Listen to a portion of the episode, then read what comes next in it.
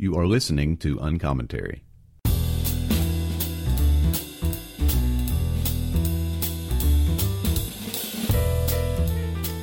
I want to talk to you about one of my favorite bookstores.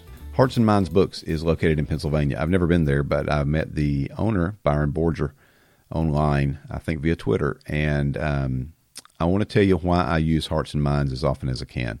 Uh, first, I'm a huge fan of independent booksellers. Uh, you know as well as I that when the great behemoth Amazon finally uh, began its quest to take over the world, um, that it is easy to order from Amazon, have the books delivered directly to your door.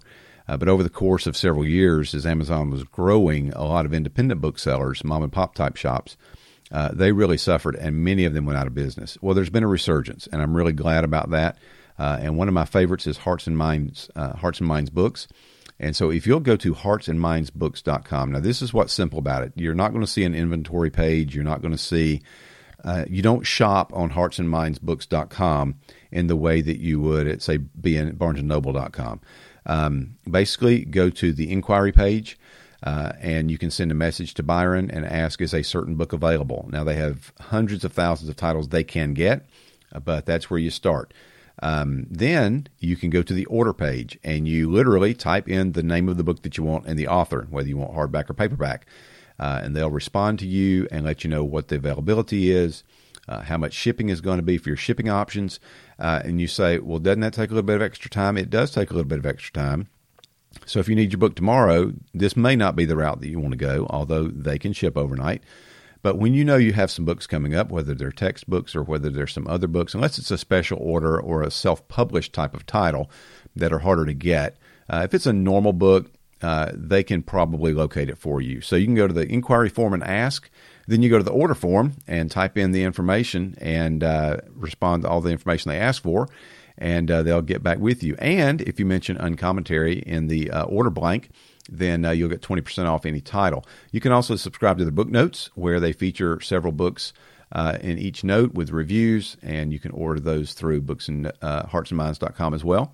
Uh, but I really encourage you to check them out, especially if um, if only 10% of your book orders uh, you switch over to, to them. That'll be huge for them, and it won't cost you that much more. Uh, and I'm trying to do at least that and so uh, I encourage you, heartsandminds.com, and mention Uncommentary Podcast for a 20% discount on most items, and they'll let you know when it applies. Do you remember We Are the World? Uh, if you're old enough, you might. A bunch of rock stars got together and sang a, uh, honestly, a really cheesy song uh, for the purpose of raising funds for what was then a tremendous famine in Ethiopia. This would have been in the in the 1980s. Uh, I was really young. Uh, well, I was in high school or whatever, but uh, nonetheless, it was uh, it was a it was a seminal cultural moment, uh, and all, so many stars, uh, so many well known pop singers, rock singers. joined in the making of that video, and as a result, awareness was raised. not all the problems were solved, but certainly some progress was made, and there was an awareness raised of the tragedy that was taking place even if uh, we didn't know all of the causes at the time. Uh, but nonetheless, world hunger is a real thing, and hunger in the United States is a real thing, and hunger in your town is probably a real thing. There are uh, food deserts even in the United States. There are food emergencies. Uh, there's lack of food safety. I think you're going to hear my guests say uh, food insecurity. Uh, my guest is Kathleen Falsani, and she's co edited a book called The End of Hunger that deals with these things. It's about 29 chapters. Um, there is a, there's a reality that Christians or people who call themselves Christians should um, should really be aware that uh, God seems to be concerned about hungry people. Um, Jesus fed a multitude on more than one occasion. Uh, Jesus made sure that there was food to eat uh, at his own Passover. Uh, Jesus took care of that. Um, God sent manna in the Old Testament there were laws in the Old Testament that allowed hungry people to glean or harvest on the edge of fields. Uh, God has always made food an important part of human existence. Uh, it's humans who often have chosen to make food less important than uh, than maybe God has. Uh, so we can be guilty. At least some of us can be guilty of uh, realizing what's going on in some spot where there's a famine or there's a food emergency. Uh, that hey, this is a this is an issue. Somebody needs to take care of that, uh, but then we don't necessarily make a personal uh, connection to what we might be able to do. So Kathleen Falsani is the co-editor of a, a new book, "The End of Hunger." renewed hope for feeding of the world, and she has a resume of experience as long as a mile ribbon. She's an award winning religion journalist and author specializing in the intersection of faith and culture, as well as global poverty, AIDS, and HIV in the sub Saharan Africa. Your books include the critically acclaimed The God Factor, Sin Boldly, The Dude Abides, which I guess is that Jeff Daniels character. Is that right? you can, Jeff Bridges. Jeff but Bridges. Yeah, it's, it's, it's, about the Coen Brothers movie. They're the yeah. same person, though, aren't they? I mean, they practically are. Uh, Believer, which I think, Kathleen, I, I, used to own that book, I believe. Oh. Um, uh, and This Quiet Time with uh, Jennifer Grant. Mm-hmm. she's a longtime correspondent for Religion News Service. Uh, featured writer for Sojourners and was religion writer and columnist for the Chicago Sun Times from 2000 to 2010. Kathleen Falsani, welcome to Uncommentary. Uh, it's it's my pleasure to be with you.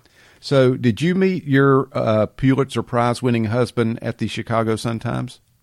Uh, I was actually I met him when I was in graduate school, and he was a reporter at the Chicago Tribune. Oh, um, and we were covering.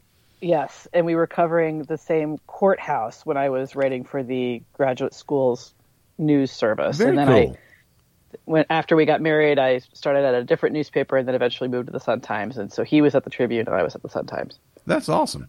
Uh, well, besides marrying uh, people that you used to be in competition with, uh, and writing a lot of books and doing a lot of reporting, who is Kathleen Falsani?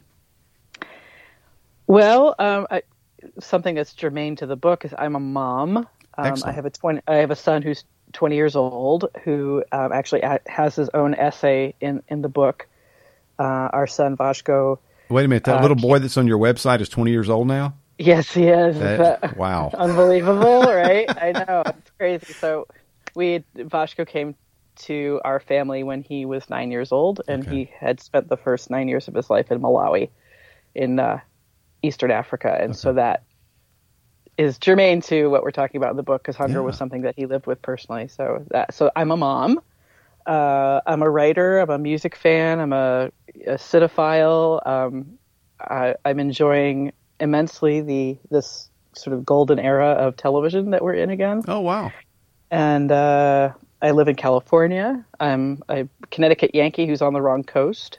Um, and uh, I'm a Cub fan, so pray for me. Wow. I mean, you've got everything covered Middle America and both of the coasts. Mm-hmm. But according to your website, I think you were raised a Southern Baptist in Connecticut. I mean, that's even different than being a Connecticut Yankee. It super is right. Yeah, I was. That was the the church I was largely reared in after from the age of ten, you know, through college. That is amazing. Mm-hmm. So uh, the book is The End of Hunger Renewed Hope for Feeding the World. Uh, now, look, I saw that We Are the World video back in the 80s. I thought we kicked that can all the way down the road and everything is cured now. Is that not true? Well, we did kick it down the road, which is but not in a good way. no, no, no, no, in a good way. Okay. You know, in, in those since about the time that that video came out, Feed the World and Live Aid and all of that. Um, when we were when I was a teenager, and we were there was a moment culturally when we were paying attention to um, the issue of hunger globally. Uh, since that time, we have cut in half, just about. Experts tell me the number of people who live with hunger in the world wow. but which is great, But there's still a bunch. but about 800 million of them. wow. So, and one of the re- reasons we decided to do this book now is because we are within striking distance of actually ending global hunger in 10 years. If we have the means to do it, it's Yeah. just the it's just the will to do it So at this what point. what does that actually look like? If you say we are ending global hunger, I realize that you know there's not going to be a Ruth's Chris on the Serengeti Plain. What does it look like for? Yeah, what does it look like when you say we can end world hunger uh, in real life? Well, we're yeah, we're not talking about having. And we wouldn't want, frankly, the rest of the world to have the same dietary uh, options that Americans do. This is um, true. It means that enough people in the world would have enough nutrition to be healthy, potentially at least, mm-hmm. every day.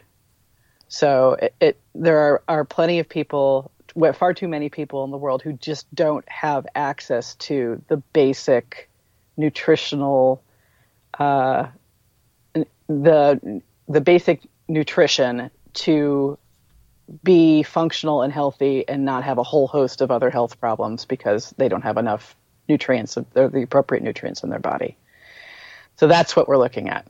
It means, you know, getting basic food on a regular basis to the people who don't have access to it right now.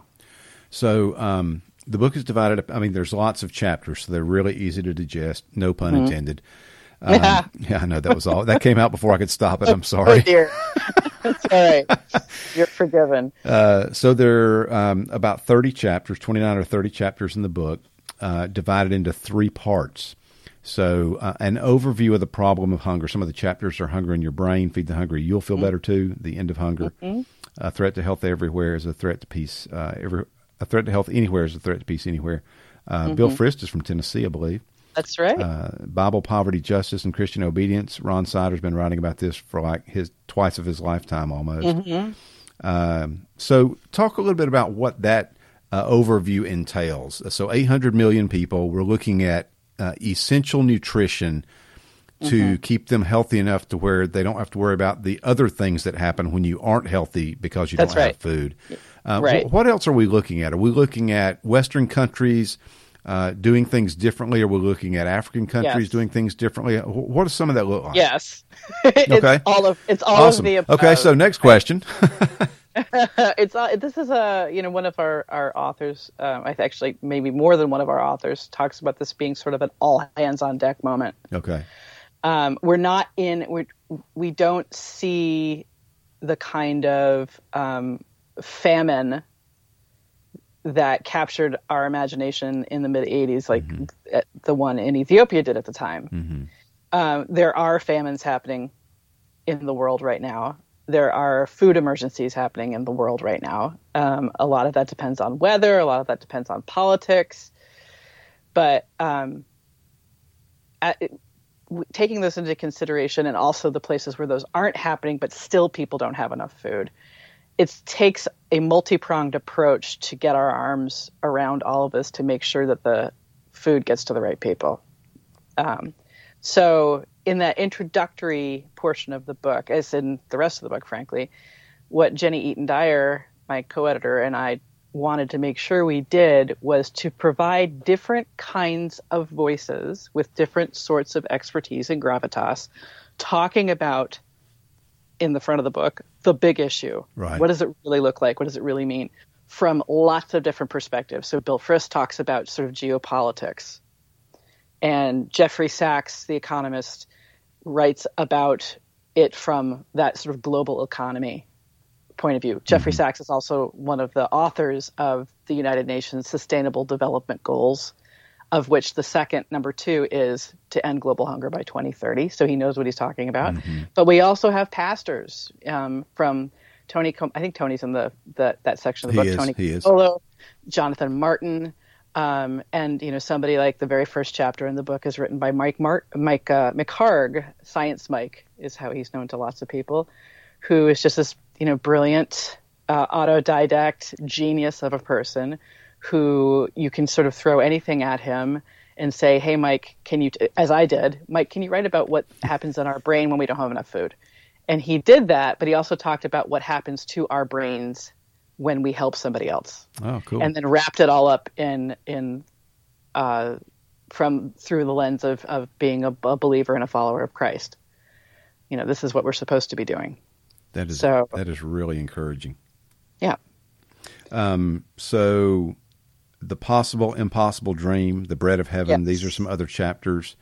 Um, what what caught your attention? What what made you want to have a part in this book? Well, you know, this issue is something I've seen. I, I haven't experienced hunger myself, but I've seen it in my travels around the world. And as I was mentioning earlier, you know, my son, uh, who's my only child, um, dealt with hunger, grinding hunger, uh, over long periods of time for a lot of his very early life. And so, um, you know, when we were when he was first with us and first learning English, and we would have we would say grace before a meal. Mm-hmm. Um, Vashko was sort of famous in our family uh, for his very lengthy prayers.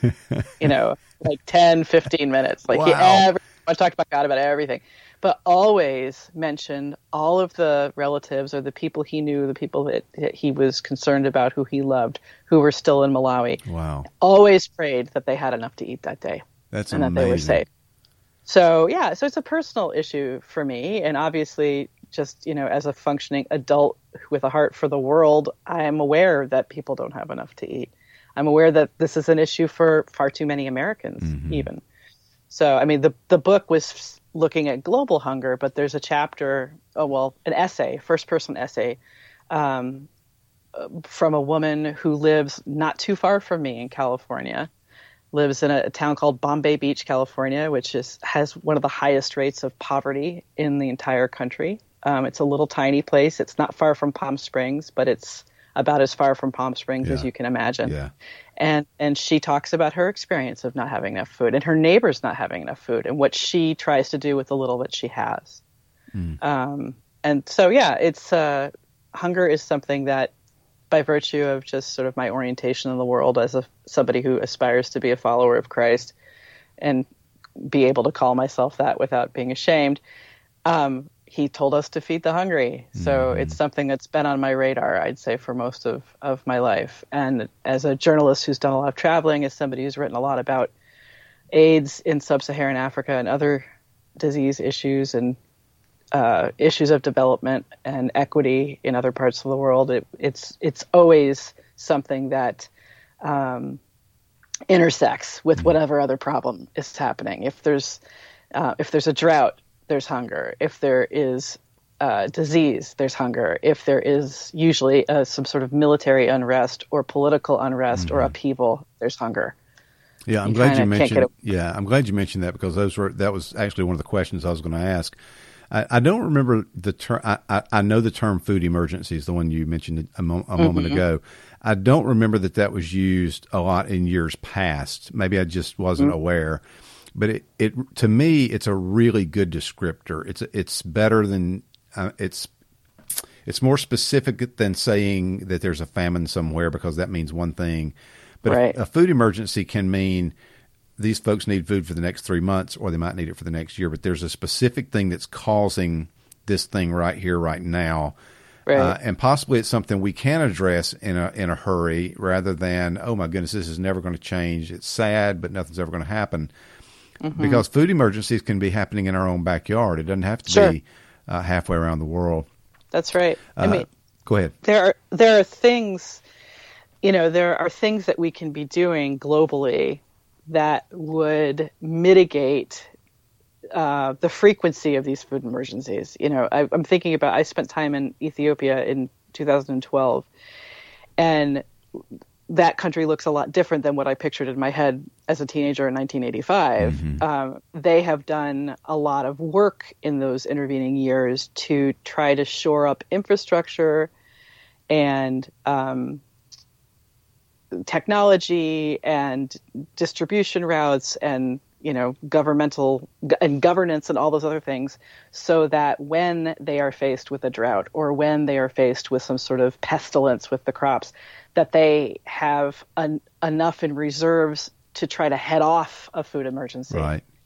Um, and there are things globally that we can do in terms of making sure that um, countries that are developing don't run out of the the funding to have those kinds of programs. So that you know they're better prepared to sort of pivot when there is something uh, cataclysmic that happens. Um, but we talk we talk about food insecurity um, rather than you know not having enough food or not having the right kind of food or being a famine if you think about that food security means you don't have to think about where your next meal is coming from yeah that's a man most, that's a big deal yeah most of us americans are blessed to have that kind of security, to have that kind of thing in our life. We don't have to think about it. Or at least we don't have to think about it very often. But like I said, 815 million people or so around the world don't have that. Um, they they don't know where the next food is going to come from, or they don't know where it's going to come from a month from now. This is Marty Duran. You're listening Uncommentary. I'm talking with Kathleen Falsani about her book, The End of Hunger Renewed Hope for Feeding the World. We'll be right back after this. So, what does it take to keep uncommentary on the air? Uh, technically, it doesn't cost a lot. Um, there's costs associated with editing, there's costs associated with scheduling, and there's not a lot more, but nobody gets rich off of podcasts that they do from their room in their home. Uh, it's all about getting the content out and uh, doing what people uh, like and maybe even need to hear. So I do want to encourage you to become a Patreon uh, or at least maybe a one-time gift. Uh, if you go to patreon.com slash uncommentary, you can become a supporter for as little as two bucks a month. I mean, that's like foregoing a 20 ounce Coke one time a month and you can become a uh, $2 a month contributor supporter level. Uh, if you choose the $3 a month, you'll get a podcast logo, an uncommentary podcast logo. If you choose $5, the gold level, you'll get a mug. Uh, and these are actually pretty nice um, mugs. If you choose $10, you'll get a sticker and a mug. Uh, if you go above that, then there's other stuff. I mean, if you've just got like money to spare and you want to give 250 a month, we could really do some upgrades around here.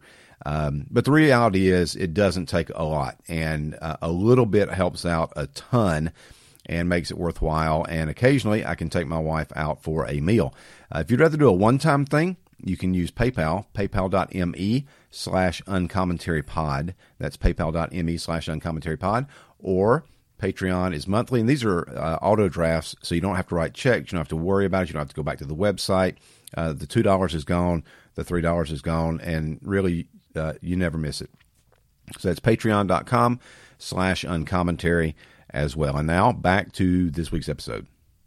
So part two is the first 1,000 days, young women, mothers, and children. So I'm guessing that's like early childhood, the first three years of a kid's life or something like that. The first thousand days it talks about, if I'm not mistaken, from um, basically conception to the through the first, you know, two and a half, okay. three years of life. So it's we're looking at the the development of the child in utero wow. and the development of child of the child in the first couple of years of their lives, where they say nutrition is the most um, crucial mm-hmm. element, one of the most crucial elements, obviously. But um, you know, so the mother, when she's pregnant with the child, is she herself getting enough nutrition? Right. So that the the the, the child is developing correctly in utero. And then after that, it's you know, it's brain function, it's musculature, it's um, neurology, it's all of the things are, are basically tied to what the child, what, the nutrition that the child receives. I don't know if there are any more uh, devastating images that you ever see on the news than a child who is starving to death. That is yeah. just the most gruesome and heartrending uh, thing to think about. And moms who are having to hold them as they die. Mm-hmm. Uh, it's just absolutely horrid, and uh, and I'm reminded in uh, in the Gospels where um, you know we try to spiritualize that part about if if you offend one of these my little ones or something like that. But there's mm-hmm. the there's the other uh, scene where Jesus brings a child in front of his disciples and says, "If you don't become like this child," so he's not Mm-hmm. Uh, you know, he's not spiritualizing that at that point. No. This is like the kid is here. mm-hmm. If you don't become like him, you can't be a leader. You can't be, you know, the, the leader is the one who becomes like this little kid. Um, so I think there's a real danger that uh, that we don't see enough. Uh, we don't see deeply enough in these images. Uh, mm. That this really is how we treat these children is is what we think about Jesus in some way, shape, or form. That's uh, right. There's a chapter in here, hunger and sex trafficking. Talk a little bit about what's going on with that. So that's a chapter written by Nicole Lim, who is um, you know a woman of faith who does incredible work in lots of uh, fraught areas of the world, working with girls and women, many of whom have been human trafficked, sex trafficked, are the are the survivors of sexual violence. Um, and she's writing about, and you'll forgive me, I haven't read her chapter in in, in a little bit, but um, good. I obviously worked with it. Um, she, I think, is writing about uh, a young woman in in Kenya who, you know, is dealing with all sorts of fraught things that that a girl or a young woman or any of us should shouldn't have to deal with. Yeah. Um, and there, you know, sh I think at one point in her life she had to make the decision between feeding herself or feeding her family or feeding her child and uh, sex work. Wow. It was the, you know, and she was forced into it. Um, and she was coerced into it, and there was violence involved, and there were very few options. And so that's where, when you talk about food insecurity, hunger, and malnutrition, there it's it's not just one thing; it's complicated.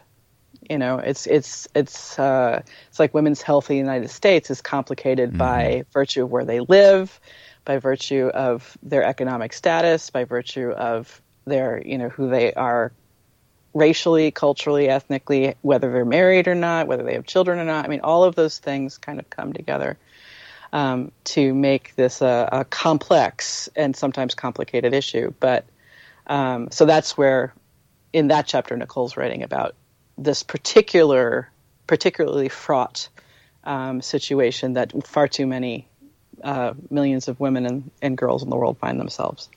Then in part three is a way forward, Yes, what we can there's do. hope.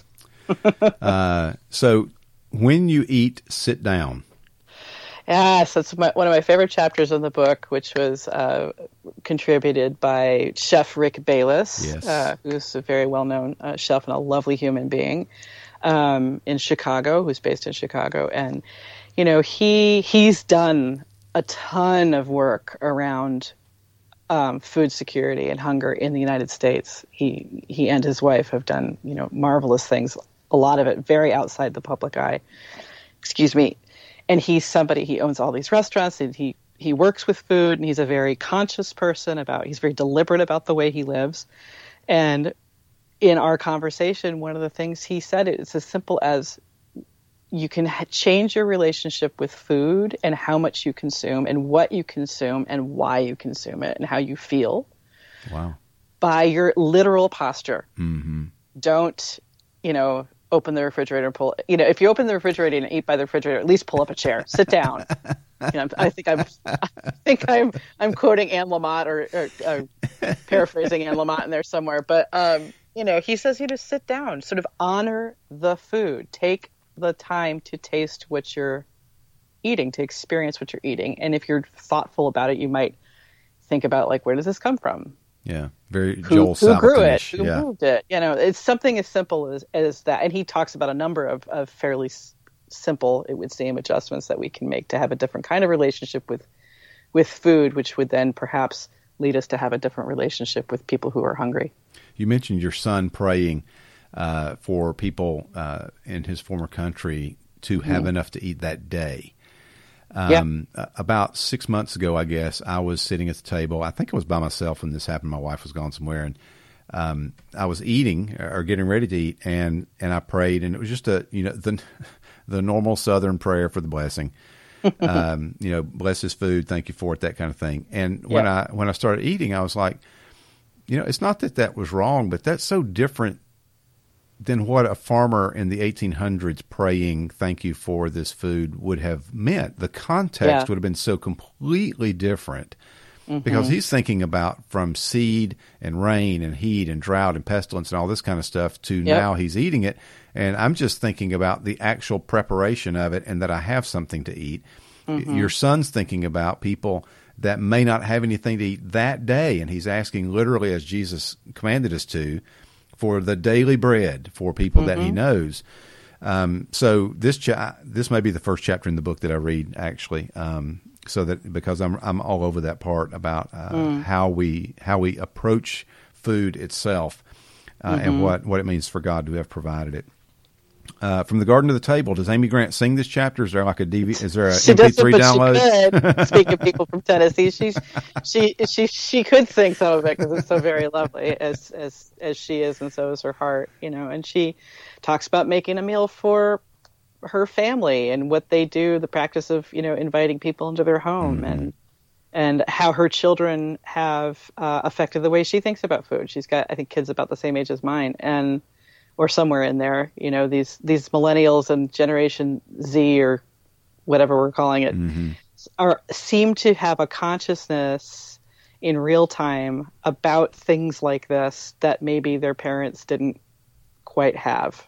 That's a really Um, good point. I think they respond to news viscerally in a way that I'm a boomer in the way in a way that Yeah. I don't. For me, it's factual, Right. but for them, it's meaningful, and I, that's a really good insight. Oh wow, that's smart. That's absolutely right. I don't think I've had anybody say it quite that way. Hey, if You're I talk if I talk long enough, I'm going to say something that's decent. No, that's great. I love that. And his dad's a boomer. I'm, you know, I'm Gen X. His dad's a boomer. He's Gen Z or whatever. The, maybe he's the tail end of millennials. I'm not quite sure. Whatever. But you know, and I also think about when I was 15. If I had been able to log onto Twitter and see something unfolding in real time in Ethiopia, how much more of an impact Yeah, that might have had on me. I was already moved when I read whatever article, probably in Newsweek, um, about what Bob Geldof was Yeah. doing. And Bob Geldof literally did all of this because he turned on the news one night and saw a BBC report from outside Addis Ababa wow. and was like, "Why is this happening? I need to know more." And because he was a wealthy rock star, was able to get on a plane and go f- check it out for himself. But you know, I think about would the how, how things, how people are responding to things now, um, and how these younger people are responding. And then now you have a model like Greta Thunberg, who's who is their age, Yeah. and is making this global impact. So. Yeah, I have a lot of hope for the future of hungry people because I have a young person in my house and I see how he sees the world. That's awesome. So, chapter 28, near to, near to the end, uh, Mm-hmm. Ending Hunger starts with modernizing how we deliver food aid. Bob Corker, who's a guy that I've never met, but I really respect. Um, when you started down this uh, th- almost or about 25 minutes ago, and we started talking about it, um, the earthquake in Haiti was, I think, 10 years ago next month. And That's I, right. I was able to go down there. I got, I landed in the country two weeks after the earthquake happened Oh, wow. and was there for about a week. And when we were leaving, this I don't think I'll ever forget this. Not because it was gross or anything, or you know, deathly, but it was just this anomaly. There were all these dump trucks outside the airport. Uh, lined up for I don't know maybe half a mile, and nobody to drive them, and nobody to load anything onto them.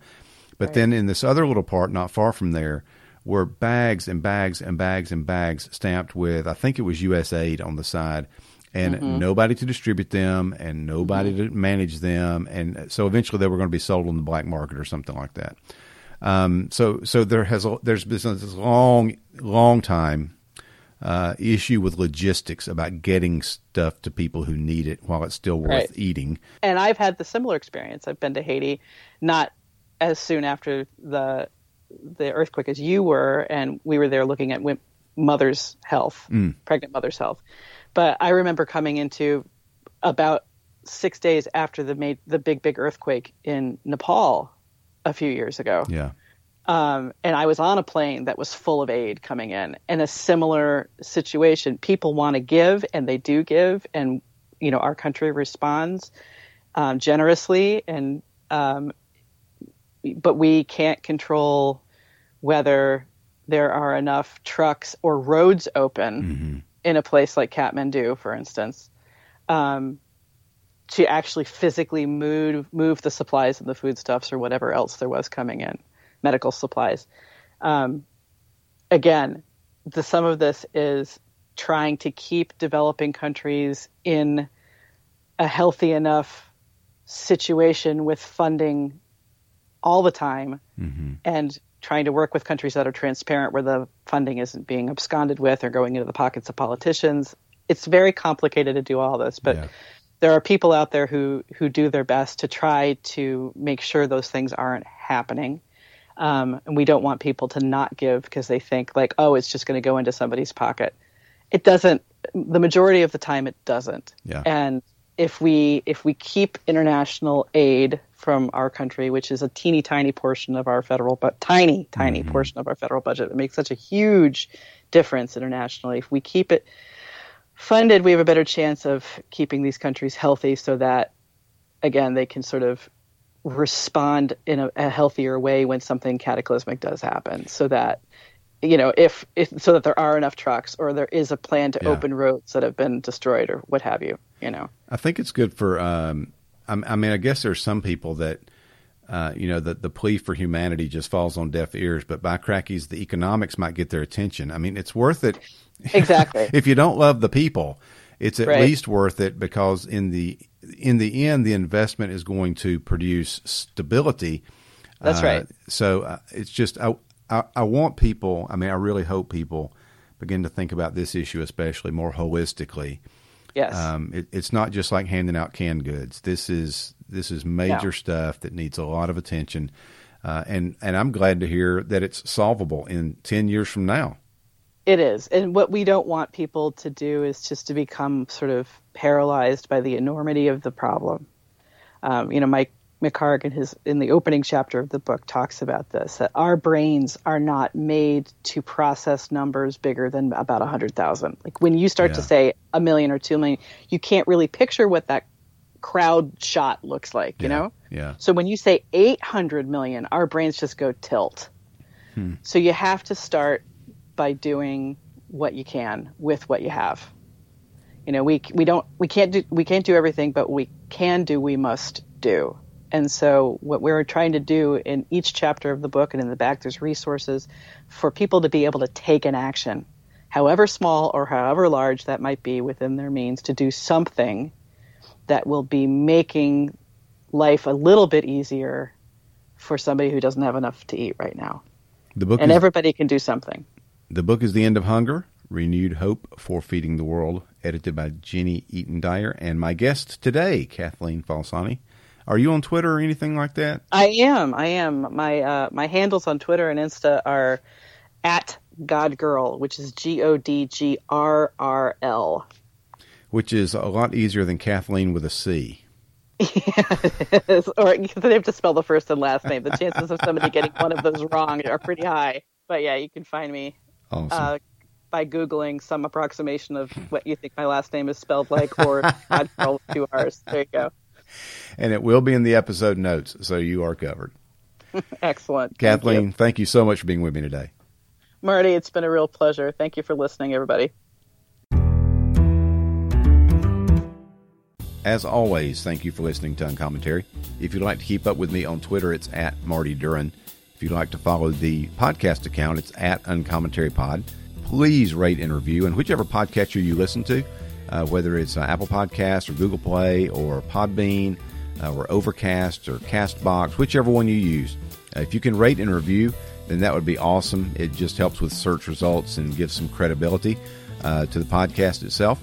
And as you have an opportunity, if you would promote it, whether you put the link from uncommentarypodcast.com uh, on your Facebook page, or if you tweet the link or retweet the uh, the initial broadcast that it's live, uh, anything like that to help spread the word is always appreciated.